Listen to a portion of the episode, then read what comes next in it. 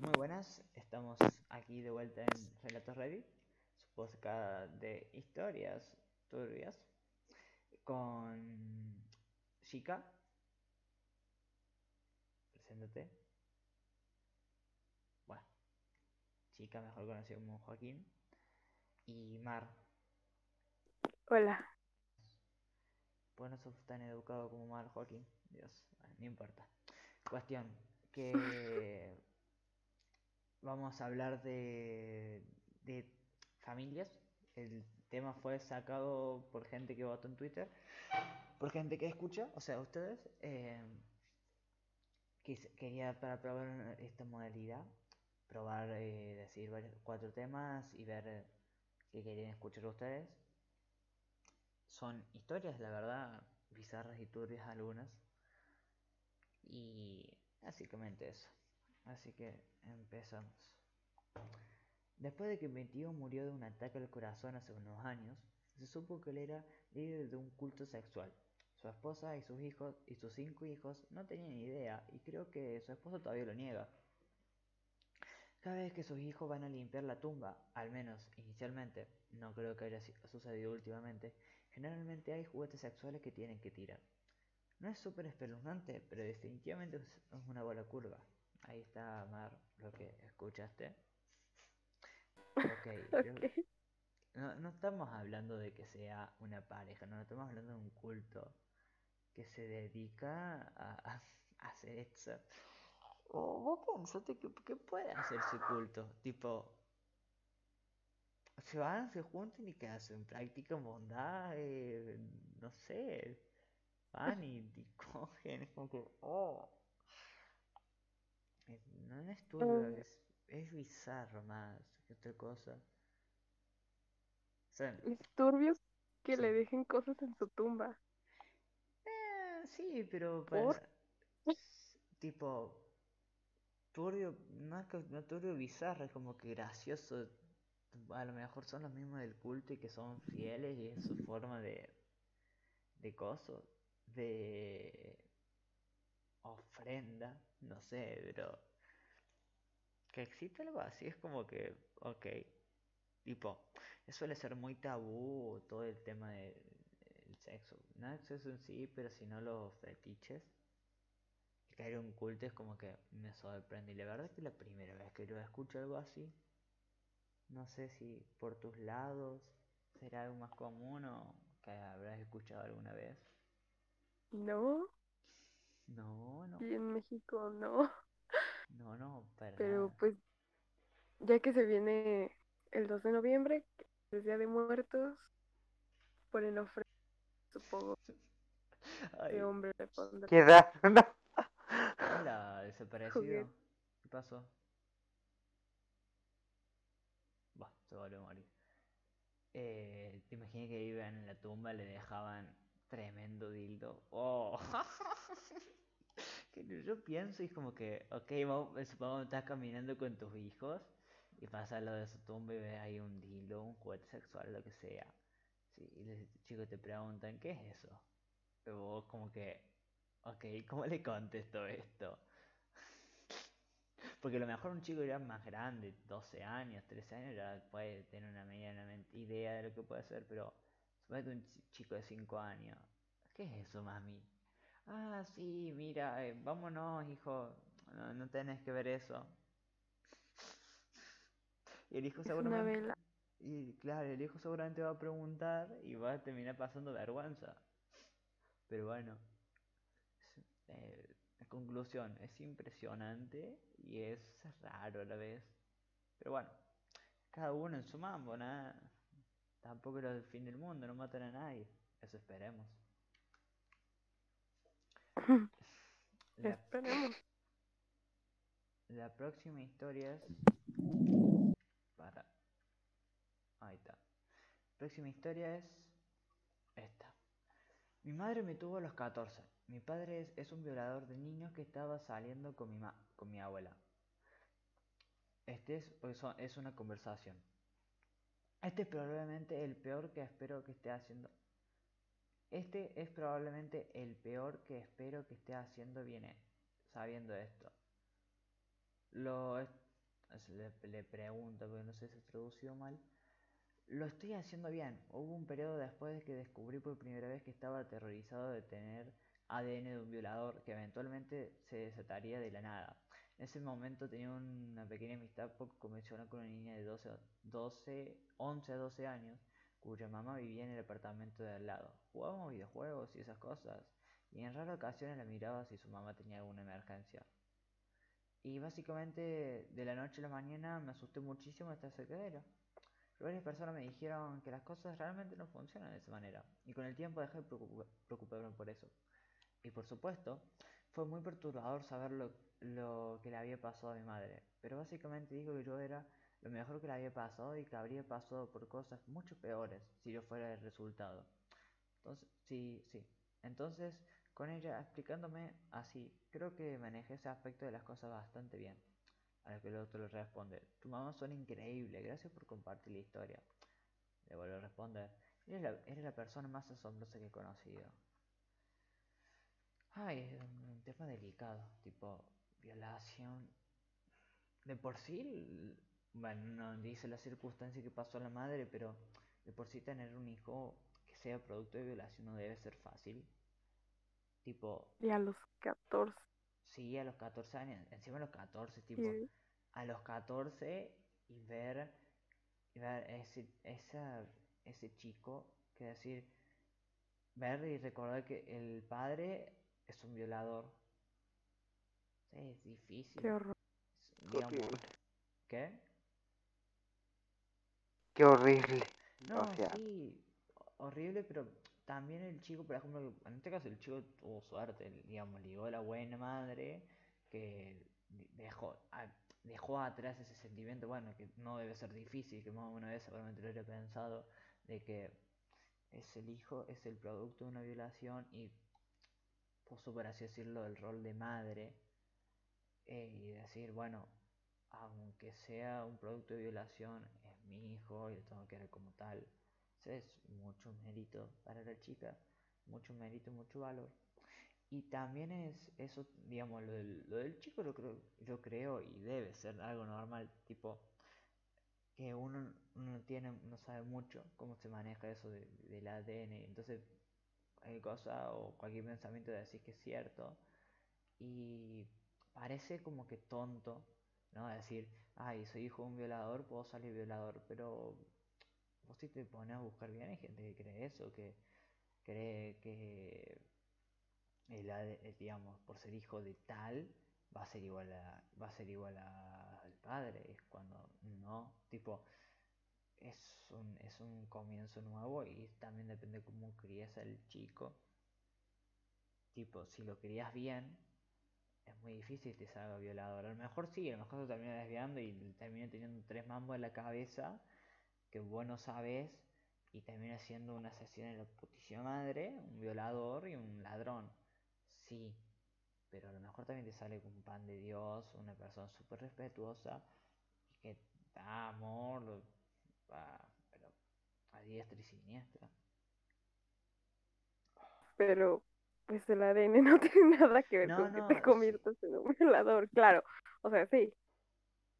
Ay, no. No, sí, pero vos ponete a pensar, un chico de a lo mejor 11, 12 años, se entere que tu padre es violador, que decís, uy, tengo el ADN, pues ahora antes altura le escucho algo del ADN, de la sangre, igual, de alguna forma. Uy, tengo, mi papá es un violador, tengo miedo de que salga, que, que el pueblo pueda salir así, que empieces a hacer cosas.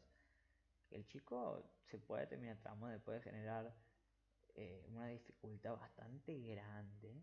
Sí.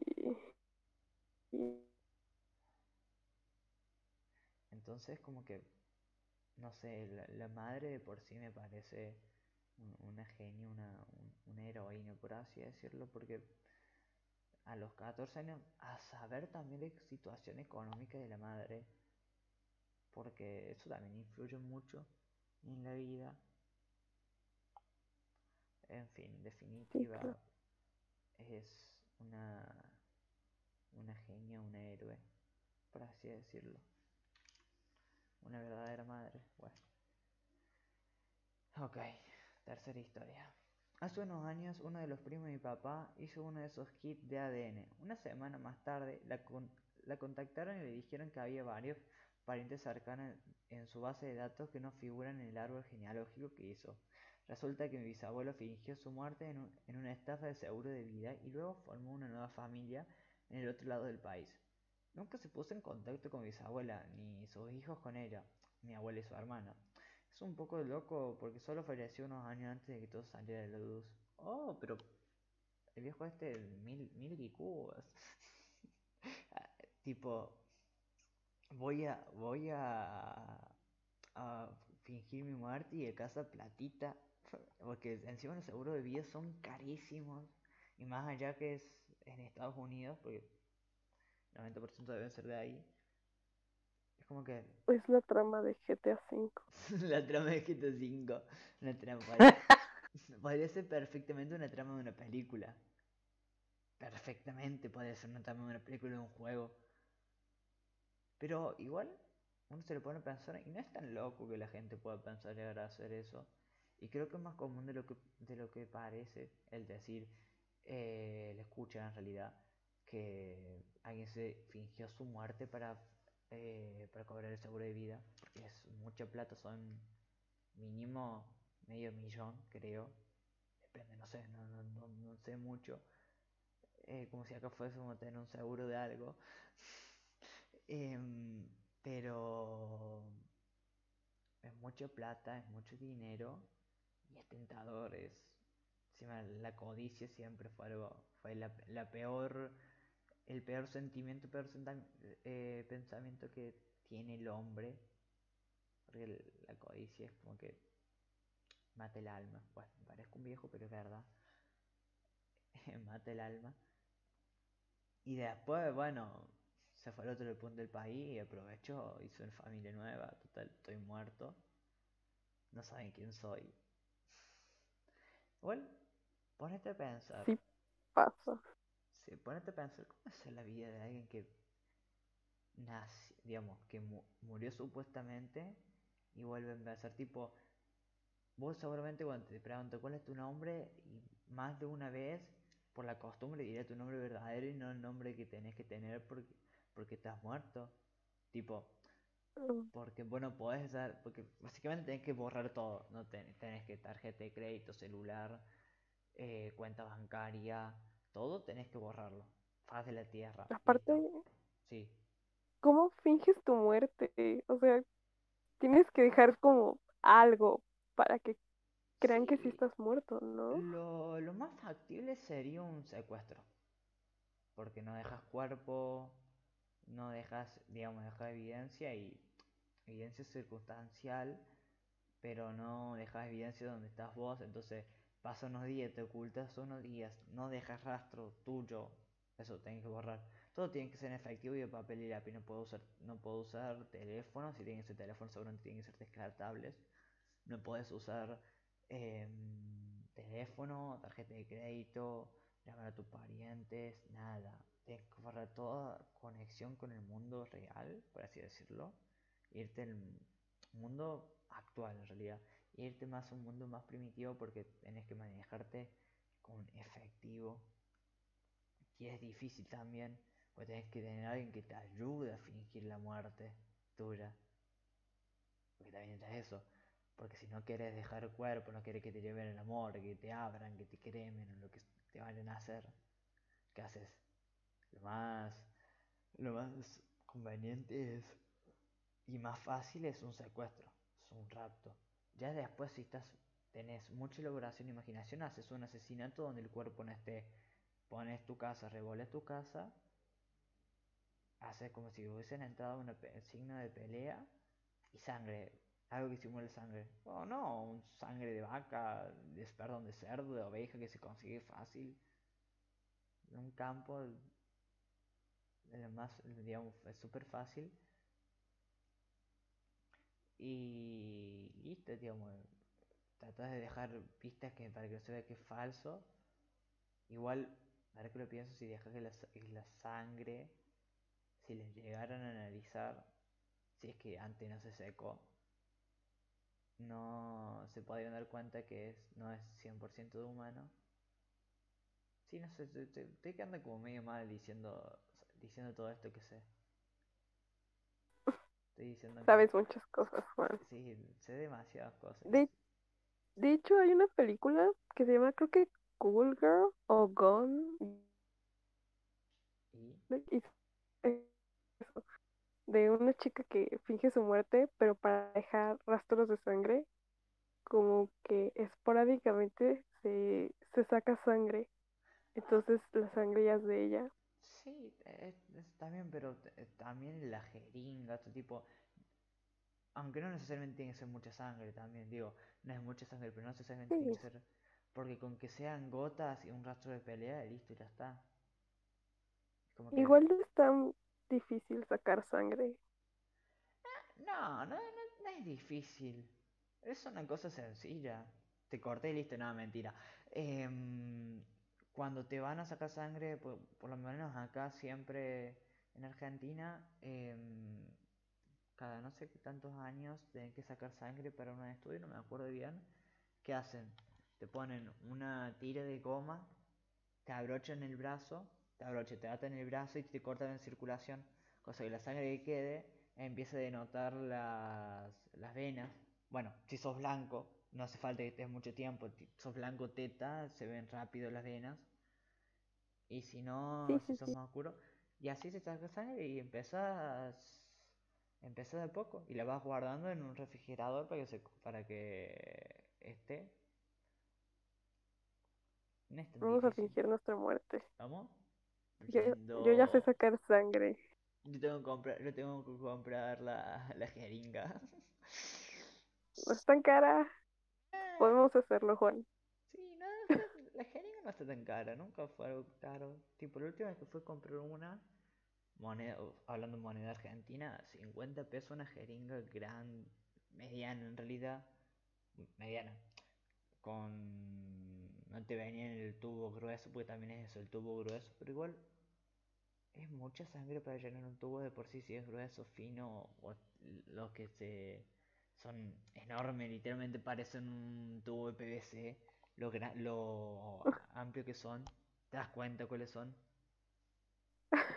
Es que, Sí. es que es uno que literalmente podés hacer una, una cañería o algo, lo puedo usar como repuesto, lo grande que son. Bueno, demasiado de hablar sobre fingir nuestra muerte. Demasiado, sí, Pasemos sí. con la siguiente historia. Ah, quinta historia. Bueno, esto no lo anoté, pero eh, me resultó graciosa, en cierto sentido, porque había, porque dentro de todo, dentro de todo comentario yankee había un alemán. ¿Qué pasa? Que estos, o sea, estos alemanes, em, en la familia había gente que tenía tatuados números en los brazos. ¿Y qué le hacían siempre? La historia, la historia básica era de que eran gente que había estado en un campo de concentración en la Alemania nazi, en la guerra. Entonces, digamos, era como una historia, es la historia que se cuenta siempre con gente que tiene su número. ¿Qué pasa? Investigando, ellos, con, ellos eh, descubrieron que no eran del, de campo de concentración, sino que eran de la SS, de los nazis.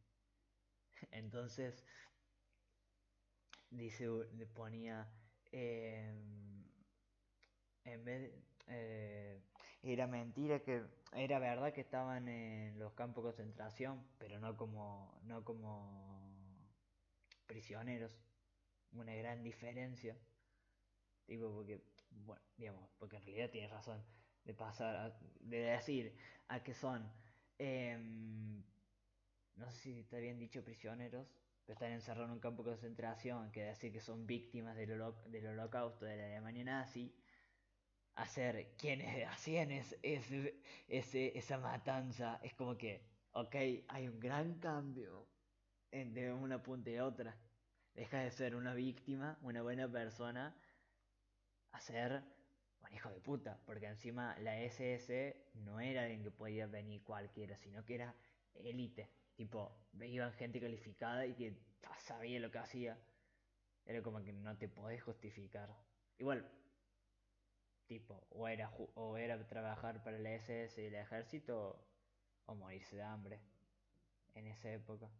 Culpa tampoco tienen, pero bueno. Tampoco podemos ver, tampoco podemos opinar mucho porque lo que- las decisiones que habrán tenido que tomar en la guerra. What? ¿Mm? Lindo robot. ¿Qué más? Ah, sí. No, no, nada, nada. ¿Ah? ¿Querés decir algo?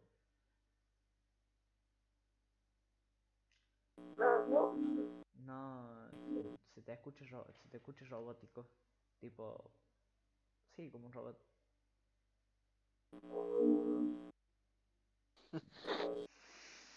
A ver si tú dices una modular. Oye, Se te, se te escucha como robótico, no sé, no se te escucha bien. Como si tuviese usado tengo un modular de voz. Estaba todo serio hablando de la SS y viene Mara acá. A hablar con, lo con su con su con su coso.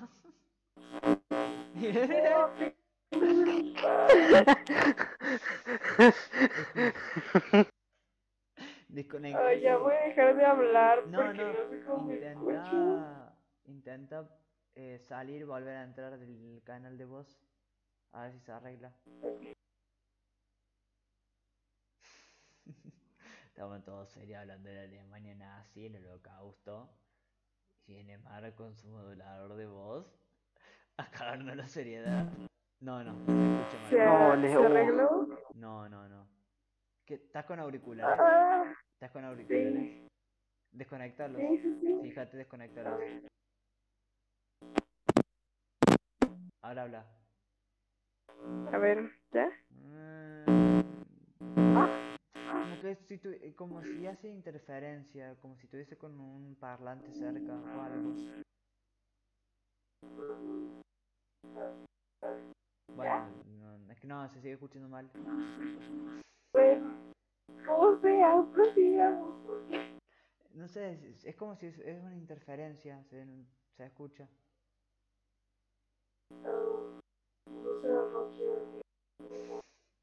Un modulador de voz.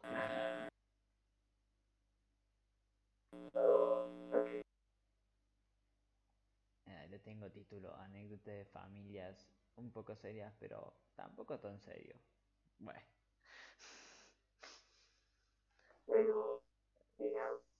No, se te escucha como si tuviese un modulador de voz. Ahí se te ¿Será el internet?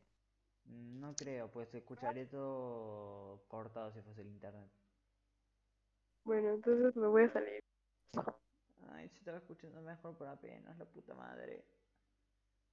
No, bueno, se nos fue. Estamos nosotros dos. O sea, como que le fue bien, po.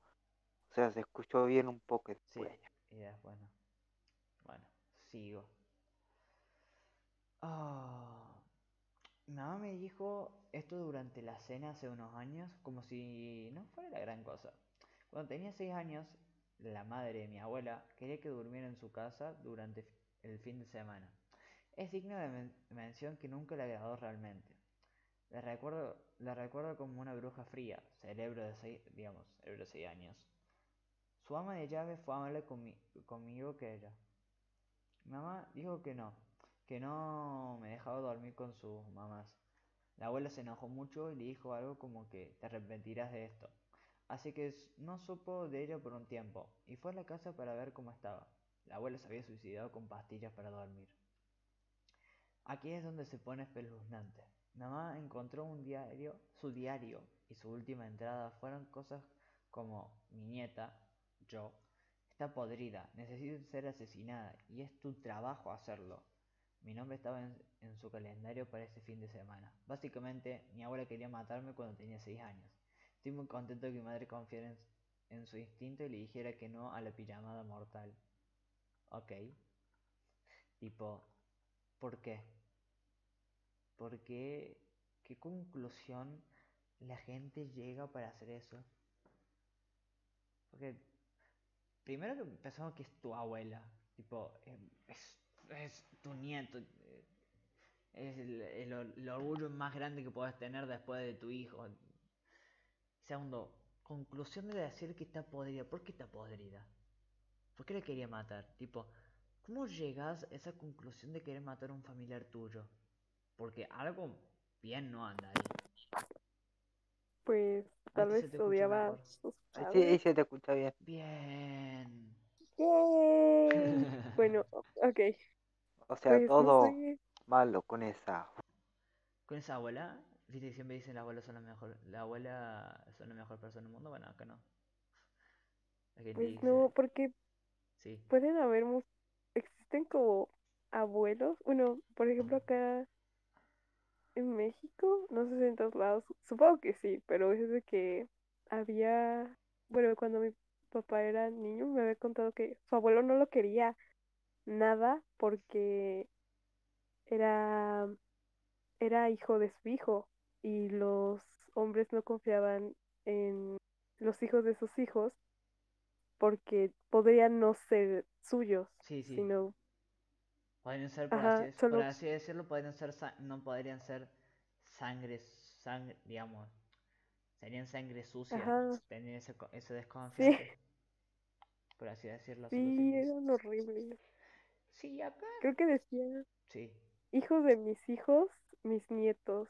sí, los nietos. No, hijos de mis hijas, mis nietos. Hijos de mis hijos, quién sabe. Ah, ya. Ent- ponele que entendí. Un de lengua. Em, pero acá por lo menos siempre, bueno, yo que nomás tuve, conocí a una de mis abuelas, eh, a su forma, porque era siempre muy fría, tipo, porque la educaron así, porque cuando era chica no, no era alguien que la familia en sí no le da- no daba amor, no expresaba amor, entonces como que cuando fue más grande, la crió así, y vos la veías en una cara seria, fría, pero en realidad era un pan de Dios, era un amor, era una persona, pero hermosa, a su forma, yo no tenía la culpa. Y siempre tenía, siempre se, digamos, por los nietos, siempre se, se, se preocupaba en cierta medida de que cuando ella viajaba mucho, ella era jubilada y en su época podía viajar mucho, daba ese lujo de viajar una, dos veces al año, y siempre no había viaje que no te trajera un regalo, un llavero, una lapicera, algo. No había, regal- no había día que no, o sea, no había viaje que no te trajera algo. Era como que, gracias, tipo, se preocupaba por vos siempre, una persona hermosa. Y después leer esto es como que, ¿cómo? Ok, ¿qué pasó? ¿Qué pasó entre medio de que tu crianza, la crianza de tu hijo, y que tu, y que tu hijo tenga una nieta? ¿Qué pasó ahí? Porque en algún momento, porque seguramente eso- tendría, tuvo que haber tenido un tonante, porque eso no pasa porque sí. Y más si usando las palabras podrida, como que a lo mejor una actitud del chico, chico, no me acuerdo bien quién era, em, no le gustó a ella y la madre lo dejaba, entonces les pareció una, una acción muy extremista, demasiado, es como que irte a la mierda, eh, querer matarlo, porque podría, que una persona te podría, podría, podría decir que está haciendo alusión a que eh, su esencia, por así decirlo, no está bien o no es la correcta. Pero, no sé, parece que hubo mucho mercado detrás porque si no, no se explica. O también era una familia clase media alta porque tiene ama de llaves. La creo que sería equivalente, pero no creo que sea lo mismo. Una, entre comillas, niñera. Y viste esa gente que suele tener ama de, ama de, ama de llaves, eh, no suele estar muy bien de la cabeza en el sentido de que tienen como aires de superioridad, superioridad ante los demás. Eso también se podía explicar. Pero bueno, otra vez más el instinto de la madre ha sido acertado. Grandes las. Grandes, mamá.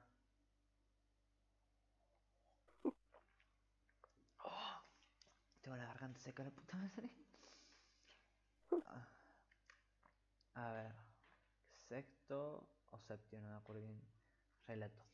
El amigo de mi padre se suicidó frente a él cuando era un adolescente. Ok. Genial primicia. Empezamos bien. Cuando era niño, mi padre nunca me dejó jugar con pistolas de juguete y nunca entendí el por qué. Recuerdo que un día mi vecina y yo estábamos jugando en la calle con pistolas. Me había regalado una que él ya no quería. Papá nos vio y salió realmente enojado. Tomó la pistola de mi mano, la rompió en el piso y me dijo que entrara. Estaba asustado, pero más que nada confundido porque no sabía por qué era tan importante. Años más tarde descubrí que la razón por la que no le gustaba verme jugar con armas mientras crecía era porque cuando era adolescente estaba en la casa de un amigo con un montón de gente. Su amigo que vivía allí subió y bajó con la pistola de su padre y se disparó en la cabeza frente a todos. Ok. Todo, acá te das cuenta. Ubicar lugar, Estados Unidos. Estado, el más libre, el más libre para usar armas. Es que como que sorprende lo fuerte que puede ser y es como sorprende y a la vez no. Porque uno ya asocia tantas veces los accidentes de armas, sobre todo accidentes O sea, en escolares. Estados Unidos son como más frecuentes. Sí, son mucho más frecuentes. No digo que en otros lados no pasen, pero es como que literalmente vos decís, acci- no, no es accidentes, eh, sí, accidentes escolares con armas, Estados Unidos. No hay persona que no diga eso. La primera. Ya después pensar, bueno, Australia, mejor, qué sé yo, Inglaterra, ponele, para darte ejemplo. Pero primero siempre va a estar Estados Unidos. En el 90% de la gente va a estar Estados Unidos. Y después también eso es terapia inmediata. Tipo, ver que tu mejor amigo ve, suba para después bajar y volarse la cabeza con una pistola un balazo, como que terapia inmediata. No, es, muy fuerte, tipo, si de por sí afecta ver que una mascota muera, tipo que te muere el frente duro, que muere, que la veas muerta, imagínate el que se dispare alguien en el frente duro y que ese alguien sea tu mejor amigo. Uh, pero digamos, no se lo deseo a nadie, es horrible. Aparte te sentirías como culpable, ¿no? De que es mi mejor amigo. Como porque no me dijo nada. Claro, también el por qué hizo esto, es que después viene esa pregunta, Sí. ¿por qué hizo eso? Terrible. A lo mejor si hubiera hecho esto tal, si hubiera dado cuenta de esto, entonces te empezó a comer, te empezó a comer la cabeza. Es como el, dilema de los supervivientes de los accidentes de aviones. Es lo mismo. La mayoría de gente que sobrevive a los accidentes de aviones, de vuelos de aviones, se termina suicidando. Porque es tanta la culpa que sienten por decir, oh, todos están muertos menos yo, ¿por qué no puedo ir con ellos? Porque fui el único sobrevivió. Es tanta la culpa que pesa en su hombro que dicen, bueno, me voy con ellos y se terminan suicidando al rato. Entonces, esto es lo mismo, es como que ver, a lo mejor vos pensar, bueno, vos sos mi mejor amigo, pero no lo ves, no se ve suicidar, no lo ves suicidándose al frente tuyo. Lo encontrás eh, muerto o te avisan. Fuerte la carga porque yo era el mejor amigo, puedo haber hecho algo más, ta, pero de pasar eso a ver que lo hagan con, digamos, lo hagan al frente tuyo. Encima, no al frente solo del chico, al frente de la familia, porque la familia de la gente que había ahí, porque recordamos que dijo que estaba lleno de gente. Y era como que, ok, lleno de gente. ¿Qué se le habrá cruzado por la cabeza para hacer eso? A lo mejor quiso mostrar el arma y tuvo la mala suerte que el seguro no estaba puesto y estaba cargada también. Y se disparó sin querer, apretó el gatillo sin querer. También mala No suerte. creo. No, no, pero suele pa- es- o sea, no es tan raro a- alguien que no conoce de armas. Tipo, a lo mejor descuido del padre porque suele pasar, porque piensa, no, no creo que agarre mi arma, la dejo acá. Mejor, no sé, pero tampoco se sabe, no, no da más detalles. Pero si no La tenés seguro, cargada. si no tenés el seguro puesto, es como que estás jugando a una ruleta rusa, estás jugando que en cualquier momento apreté el gatillo y te dispare sin querer y te mueres. No, encima después también depende de cómo se disparó, como si fue de frente, de costado, de atrás, de arriba, de abajo. La sangre, oh no, que Ahora mi imagen visual es como que, oh, qué fuerte la, la secuencia de imagen tipo, viene así, baja, está de lo más normal, vos estás jugando, y venga así se dispare. Oh, el sonido, la, la sangre, la mirada después fría de, tu amigo ahí muerto, pálido, sin movimiento, y vos en shock ahí, ¿qué pasó? No sé, Ay, es muy fuerte. mucho gore. Sí, y eso, bueno, y eso se transmite, digamos, se iguala a decir terapia inmediata.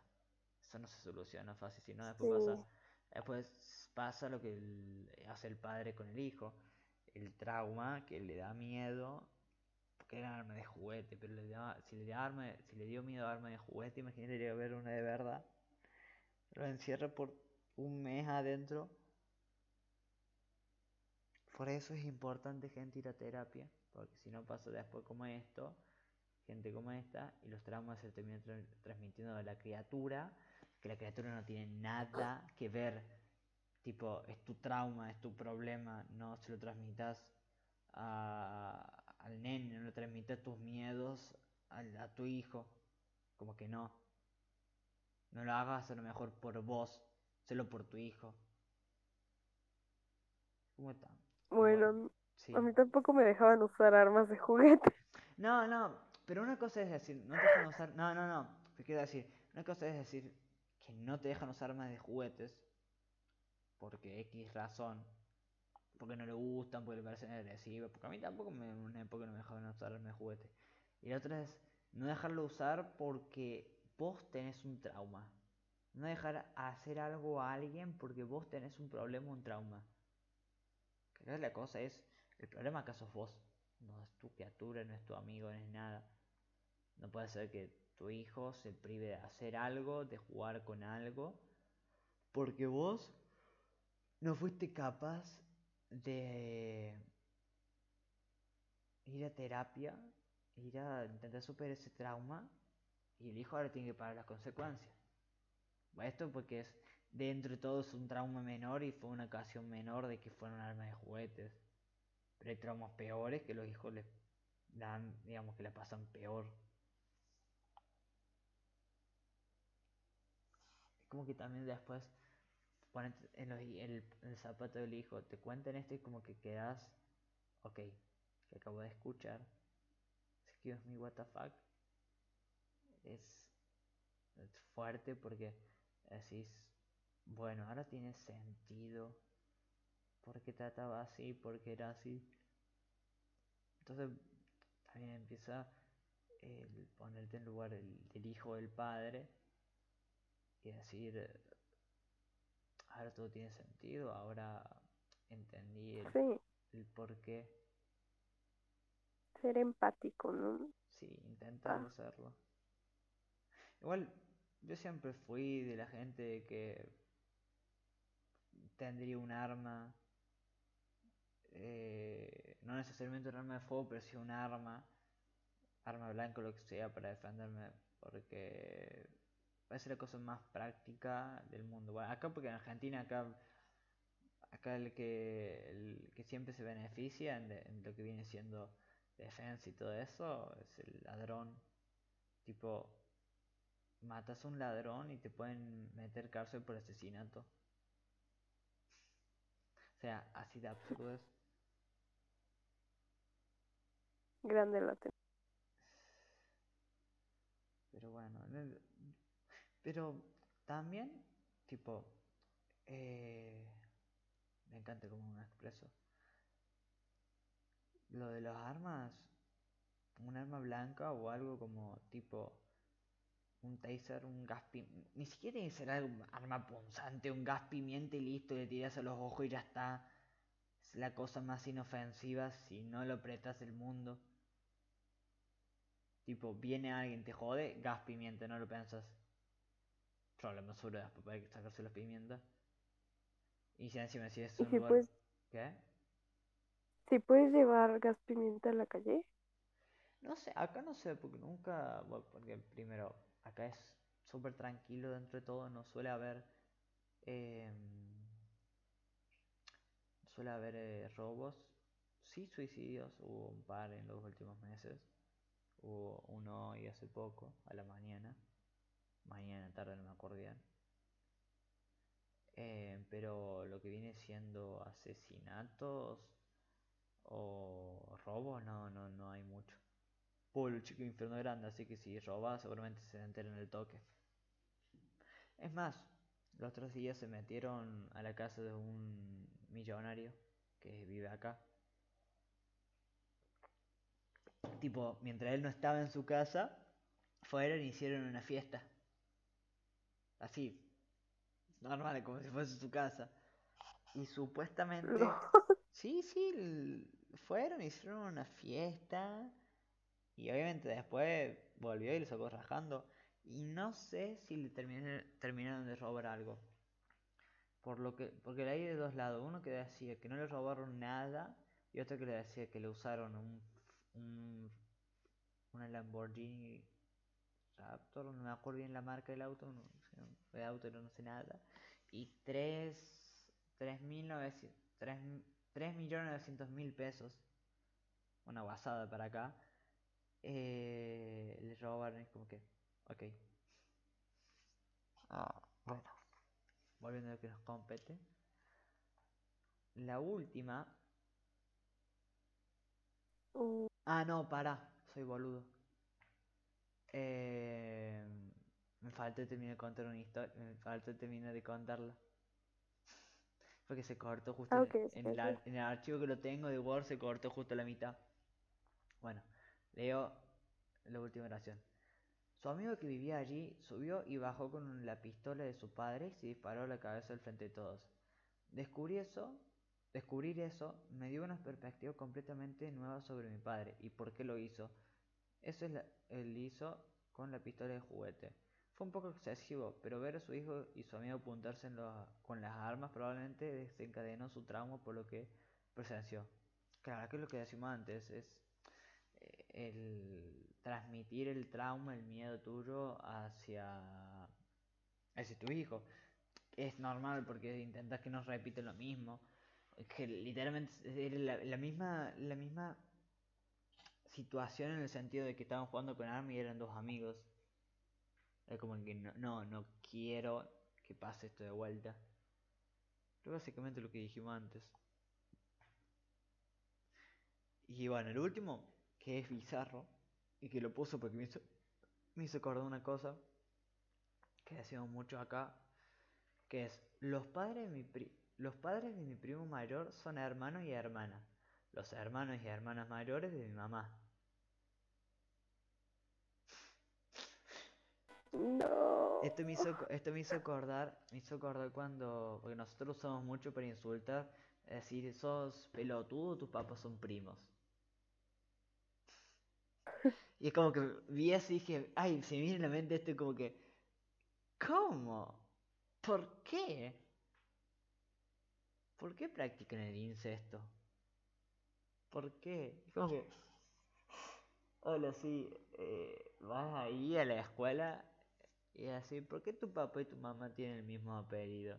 Ah, porque No, son, no, porque no, son no. hermanos. Ah, ok.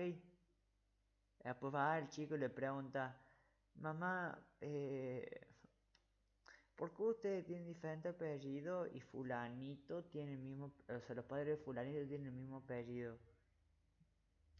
No, no es un equivoco, no, no, pues también me dijo que son hermanos. Es como que, ok. ¿Cómo que son Muy hermanos? complejo. ¿Cómo que son hermanos? Perdona, hijo, pero fuiste producto de un error. Una noche, una noche de diciembre, margaritas por doquier, primos, o en este caso hermanos.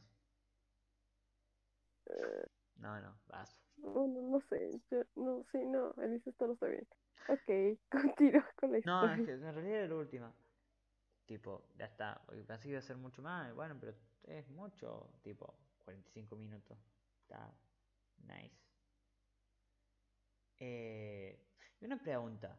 Porque acá en, en Argentina, en el norte, en Santiago del Estero, está mucho el dicho de que se acuestan entre primos. Y no sé, pero no sé, me acuerdo si había escuchado que en Monterrey cogen entre... No sé, yo, yo escuché, es que... no, porque siempre cuando, cuando veo a veces dicen, eh, cuando ellos se relacionan entre primos, dicen muy, eh, o sea, Monterrey, Muy norteño. muy norteño, Sí. Monterrey o de Coso o, Santiago del Estero. Como que siempre me quedó la duda, ¿será verdad? ¿Será verdad que a- allá también se hace el incesto? Pues no sé si sea verdad, pero sí es un chiste local de que los norteños son incestuosos. Sí, nosotros ta- también, o sea, no es el norte, sobre todo los sanjuaninos, pero fuera de hay gente que lo hace. Y que también es San Juan, de San Juan, escuchame, Santiago del Estero. Fuera de joda, pero hay gente que lo hace. Y eso va a ser el próximo podcast. Incesto. Ja. Listo. Prepárense, No. prepárense para, para vivir una, una vergüenza constante. Y por favor usen auriculares porque esto se va a poner muy embarazoso. Recomendación. Antes de irnos, chica. Hola. ¿Qué? ¿En, qué, en, en tu país tam- también está el meme de los norteños o no? No, Ah, ve porque... pero o ve- sea, sé de ¿Qué? de-. Acá no, por donde vivo no se menciona. No, no, pero tipo, ¿hay algún lugar que se diga mucho que cogen entre primos? No, Por eso ves, porque yo veo porque yo digo que Chile es, es un país inferior. ¿Cómo no meter un chiste de norteño? No, no, no. No, no merecen derecho de vayan devolviendo los derechos y las tierras que le dimos, que le recuperamos. No se merecen la ayuda de San Martín. Bueno, metí eso. Bueno, estamos llegando casi a los 50 minutos. 47, 48. Yo por mi parte me, de- me despido. Esperamos verlos, que nos sigan escuchando la próxima semana. Y hasta la próxima. Bye.